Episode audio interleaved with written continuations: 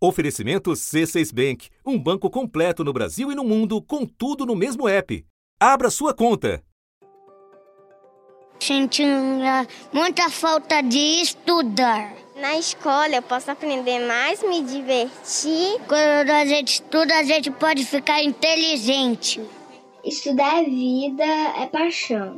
A professora, quando ela explica, é mais fácil de entender. Acho que vai ser bem legal. Depois de quase dois anos de apagão no ensino presencial regular, começa um novo ano letivo. Rio de Janeiro, São Paulo, Manaus, Vitória, Cuiabá, Teresina, Boa Vista e Belém retomaram as aulas as capitais que vão retomar as aulas na quarta-feira. Portanto, são elas outras quatro capitais: Florianópolis, João Pessoa, Porto Velho e Porto Alegre, que retoma apenas o ensino infantil. Além de Minas, outros nove estados iniciaram as aulas nesta segunda-feira. Alguns estados marcaram o retorno das atividades para a semana que vem. Algumas escolas já tinham retomado presencialmente, outras no modelo híbrido, outras de fato não tinham retomado as aulas. Nesta hora tão aguardada, aparecem as consequências da disrupção prolongada. A mais recente pesquisa da Fundação Getúlio Vargas quis saber quantas saíram e quantas voltaram para a escola. Na faixa etária de 5 a 9 anos, a parcela de alunos fora da escola, que era de menos de 2% nas redes pública e privada do país, cresceu bastante no fim do primeiro ano da pandemia. Chegou a 5,51%.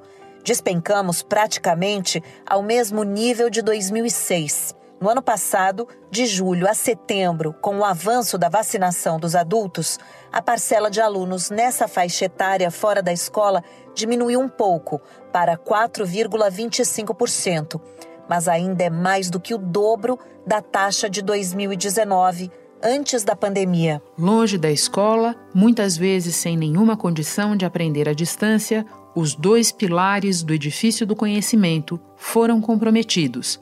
O número de crianças brasileiras com 6 e 7 anos que não sabem ler ou escrever cresceu 66% em dois anos.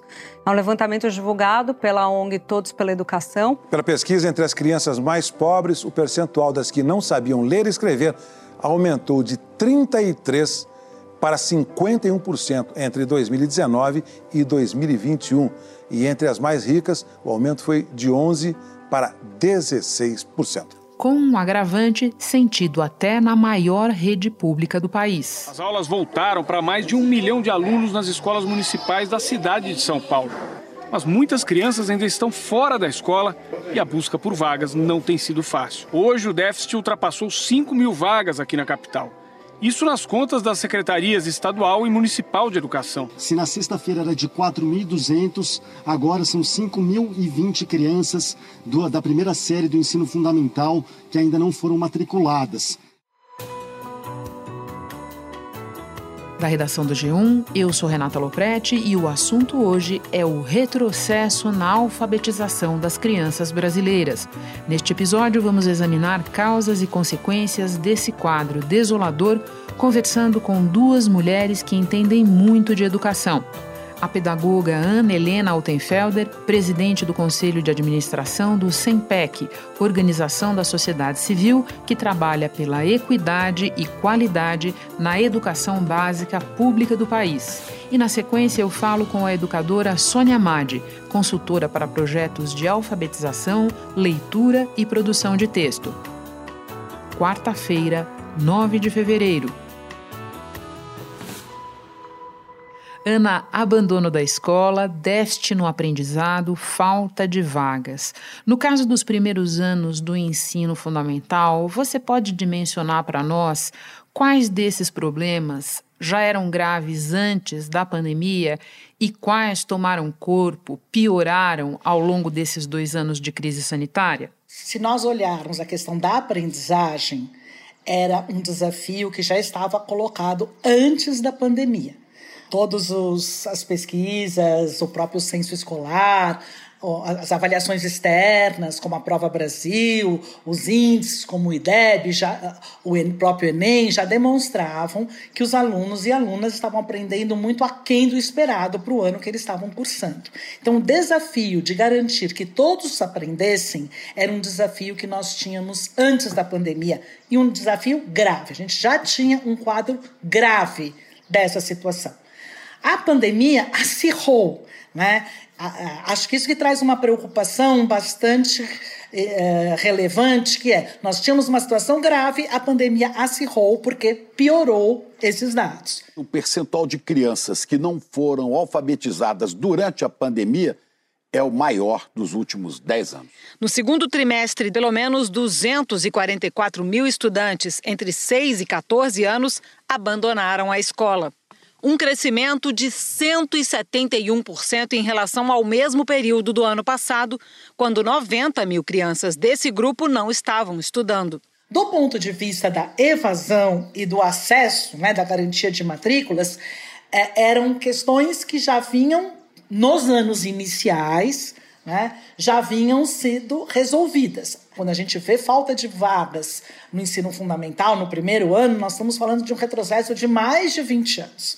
Então, é, preocupa bastante. A evasão, nós tínhamos desafio de evasão a partir da, do final do Fundamental 2, do oitavo, do nono ano e no ensino médio. Mas nos anos iniciais nós já não tínhamos mais eh, questões de evasão e agora voltamos a ter. Em que medida as características do ensino e do aprendizado nessa faixa etária da alfabetização ajudam a entender esses números de crianças que ficaram fora da escola e que não dominam leitura e escrita nesta altura? Na questão da alfabetização, então nós estamos falando dessas crianças de 6, 7 anos, a própria faixa etária, as características da faixa etária não são propícias para o ensino à distância, né? que requer uma capacidade de concentração, uma capacidade de organização, de autonomia para se organizar para o estudo, que não é característica dessa faixa etária, porque nessa faixa etária as crianças aprendem como? As crianças aprendem pela ação, pela interação, pelo movimento, pela experimentação, o que é muito difícil numa situação de ensino remoto e mesmo de ensino híbrido. Para psicólogos, pedagogos e neurocientistas, é nessa fase, na infância, que a gente começa a aprender a socializar, a lidar com as emoções, a compreender o mundo é por isso que até as crianças pequenininhas perdem com a necessidade de isolamento. Isso nós estamos falando para as crianças que tiveram acesso. Né? Mas nós sabemos que um número grande e importante de crianças não teve acesso ao ensino remoto. Infelizmente, eu não pude trazer minha filha para a escola porque eu tenho, além da Maria Vitória, mais dois filhos e tinha somente um único celular. Eu tive que escolher qual filho iria estudar e muito provavelmente, embora tenham estado tenham tido experiências, né? Porque essas crianças não pararam de aprender, obviamente, elas continuaram a aprender nesses dois anos.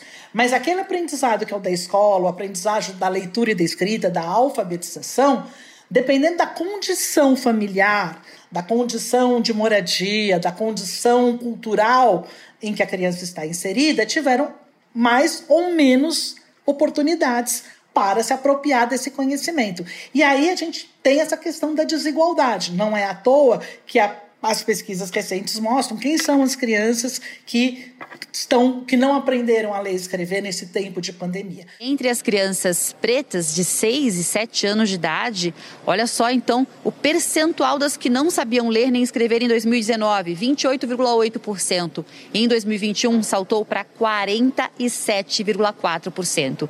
Entre as crianças brancas nessa faixa etária, em 2019 20,3% e 2021 35,1%. Para além do, do, do retrocesso e do agravamento dos indicadores, o que é importante olhar é que eles, eles atingem as crianças de maneira muito desigual. Que bom que você falou dessa questão da desigualdade. Eu ia te perguntar mesmo sobre ela. Eu quero só voltar um pouquinho e te perguntar: nós falávamos de características específicas dessa faixa etária. Eu quero te fazer a mesma pergunta do ponto de vista do professor, porque o professor que alfabetiza, ele também tem que ter conhecimentos específicos e um lidar específico com as crianças, certo? Perfeito, exatamente. A importância do papel do professor, que a família não pode substituir, porque o professor é um profissional. E como profissional tem conhecimentos específicos que ele detém, porque estudou para isso, foi preparado para isso, tem a prática disso. Em relação à alfabetização especificamente, é uma etapa muito delicada que requer que o professor tenha conhecimentos de como a criança aprende, de, de como se organiza a língua escrita. E também é preciso que o professor tenha um olhar bem atento de acompanhar as crianças, de entender o processo de aprendizagem da sala como um todo, mas também de cada um individualmente, para ele poder, poder propor desafios, perguntas, situações que possam ajudar a criança a aprender. Quando nós alfabetizamos uma criança, o que, que nós pretendemos? Nós pretendemos que ela seja capaz, né, com o tempo, de ler e escrever a maioria dos textos que circula socialmente. Então é importante aprender a ler e escrever para poder ler o jornal, para poder ler uma bula de remédio, para poder ler uma receita de bolo, para poder ler romances, para poder ler um texto legal.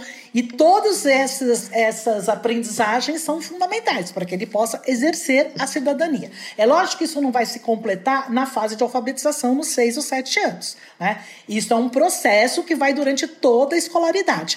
Mas o aprendizado nessa fase de 6 e 7 anos, que é a apropriação do código, quer entender como a escrita funciona enquanto sistema, ou, sim, ou seja, como é que as letras se juntam em sílabas, as sílabas em palavras, as palavras num texto todo, compreender o funcionamento da escrita, conhecer, ampliar o repertório do, de conhecimento dos textos que circulam socialmente, isso é fundamental para que ele possa prosseguir na escolaridade. E também é uma fase de aprender a, a, a, leitura e a escrita que são exigidas pela escola.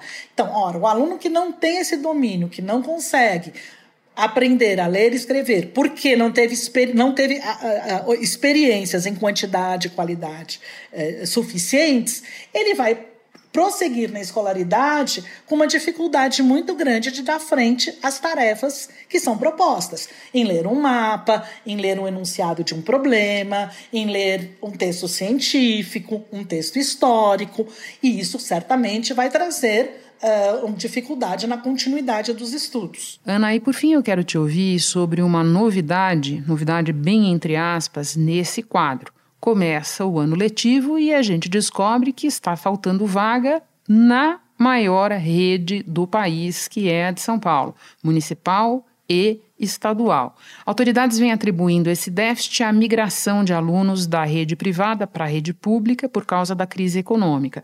Como você avalia essa justificativa e o que pode ser feito para atacar o problema rapidamente? Nós não podemos aceitar que no século XXI, depois tantos avanços, existam crianças fora da escola por falta de vaga no primeiro ano. Então é com muita surpresa que eu olho essa situação e muita preocupação. Eu acho que ainda precisaria entender melhor assim, o, que, o que ocasionou, como é que esse fenômeno aconteceu. Né? Se, acho que tem essa migração, mas também é de se perguntar por que, que essa migração só aconteceu é, no primeiro ano. O governo do estado disse que criou nos últimos dias 3.700 novas vagas para esses alunos. Todos os dias a gente vai abrir novas vagas. A principal estratégia que a gente está usando nesse momento é reaproveitar alguns espaços das escolas. Depois, a secretaria está se comprometendo e acho que é urgente que assim faça, e é importante que a sociedade fique atenta a isso, a resolver esse problema o mais rapidamente possível. Porque cada dia que as crianças ficam de, fora da escola é um dia a mais de direito negado e um dia a mais que traz um prejuízo para a aprendizagem, sem falar no transtorno que isso causa às famílias. Nem tinha amanhecido direito e a Ana Beatriz já estava com o caderno aberto. Esta noite, ela quase nem dormiu. Eu já tava acordada já, né? Desde que horas, Ana? Meu pai tava dormindo, eu já tava acordada. Louca pra ir pra escola? É. Eu falo, filha, eu vou sair, hoje eu saio, hoje eu volto com a sua vaga da escola. Aí eu chego aqui, minha filha, não consegui. Só quero minha vaga na escola. Se é um direito da criança, se está na Constituição, por que, que não, faz, não, não faz valer a lei? Agora, vai ser preciso que tenha um trabalho colaborativo entre a Secretaria Municipal de Educação e a Secretaria Estadual de Educação, uma vez que são as duas responsáveis por essa etapa de ensino. Ana, muito obrigada por participar do assunto. Um prazer te receber. Bom trabalho para você aí. Muito obrigada, Renata. O prazer foi meu. Espera só um pouquinho que eu já volto para conversar com a educadora Sônia Madi. Com o C6 Bank, você está no topo da experiência que um banco pode te oferecer. Você tem tudo para sua vida financeira no mesmo app, no Brasil e no mundo todo. A primeira conta global do país e atendimento personalizado, além de uma plataforma de investimentos em real e dólar com produtos exclusivos oferecidos pelo C6 em parceria com o JP Morgan Asset Management. Aproveitar hoje o que os outros bancos só vão oferecer amanhã? Conheça o C6 Bank. Tá esperando o quê? C6 Bank. Sônia, antes de falar de aprendizado, eu quero usar a tua experiência para falar da criança. Explica para nós, por favor, em que ponto do desenvolvimento motor, cognitivo, comportamental ela está ou costuma estar nessa faixa etária que é considerada a mais adequada para a alfabetização. Uma criança, desde que nasce, se ela nasce num lar que convive com a leitura escrita ou que vê valor em contar história antes de dormir, em dizer para ela o que está escrito, em mostrar onde tem o nome dela, começa daí a experiência com a leitura escrita nestes lares letrados ou lares onde tem presença da leitura escrita. Com isso, ao entrar na escola e começar sistematicamente a alfabetização, ela já sabe o que é escrita, ela já sabe para que serve, ela já tem um início no que a gente chama de letramento. Era uma vez um vô e uma avó. Era uma um vez um vô acordou e disse: um Vai, minha velha, fazer um bolinho gostoso pra gente comer. Ela consegue, inclusive, contar uma história quase como se estivesse lendo. Então, sobra para a escola fazer esta mediação mais específica para que ela domine o sistema de escrita alfabética para que ela se dê conta que é, são essas letras misturadas para lá e para cá que vão organizar as palavras. O que, que aconteceu neste tempo e por que, que tantas crianças dessa faixa etária se evadiram da escola? São principalmente as crianças que vêm de lares com menor presença de escrita. Eu te digo isso porque eu alfabetizei crianças do Jardim La Pena, que é um lugar bem distante, na Zona Leste, pelo celular. E uma das coisas que eu e o meu grupo percebemos muito é que a escola e a família não estão integrados num diálogo. Quando chega, a escola tem um trabalho burocrático muito grande de preencher planilhas, de descobrir onde essa criança está. Então, o foco da escola está um pouco equivocado em olhar tanto em que pé ela está e deveria estar olhando mais como é que eu faço ela avançar. Uma avaliação feita com 250 mil crianças de 7 anos mostrou que 73% delas não leem ou leem no máximo nove palavras por minuto. Apenas 7% são leitoras fluentes nessa idade. Então, isso foi aprofundando a distância entre o que a escola queria e o que a família tinha que dar conta. Sônia, agora eu trago para nossa conversa números de um outro estudo, diferente do que mencionamos no início do episódio e que pega uma faixa etária um pouco posterior, a dos alunos do segundo e do terceiro ano do ensino fundamental. Essa avaliação mostra que de 2019 para 2021 saltou de 50%, já era muito, hein, para 73% o percentual dos classificados como não alfabetizados. Quais são os efeitos para essas crianças nas fases futuras do aprendizado e na vida mesmo? O currículo na escola ele está organizado, ele está seriado. Se espera em cada série que o aluno dê conta de dominar determinados conteúdos. Quando isso não acontece, a escola fica perdida. Então você prejudica conhecimentos posteriores, porque a leitura escrita é um pilar para você aprender outros conhecimentos e até para você caminhar na internet para você entender uma explicação.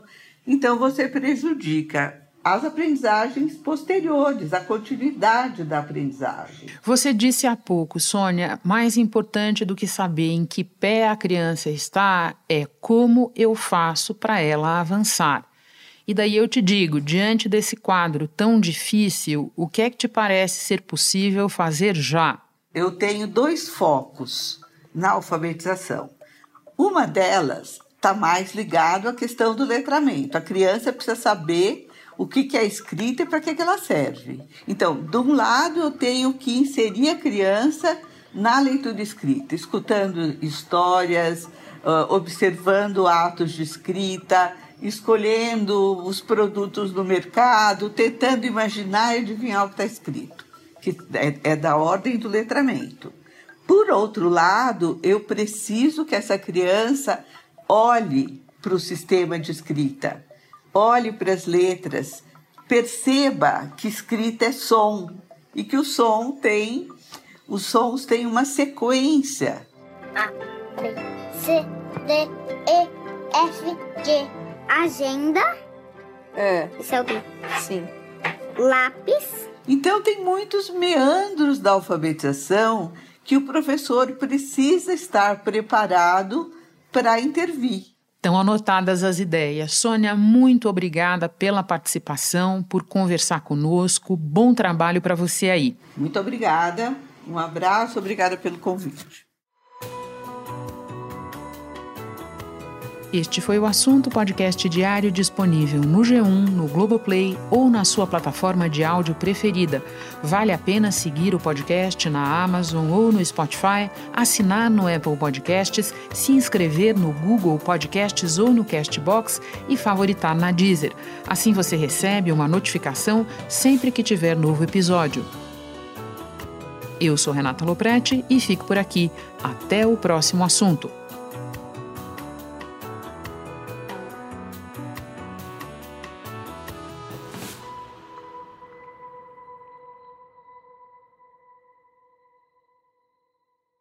Você no topo da experiência financeira que um banco pode oferecer. Escolha um banco completo no Brasil e em qualquer lugar do mundo. Abra sua conta no C6 Bank.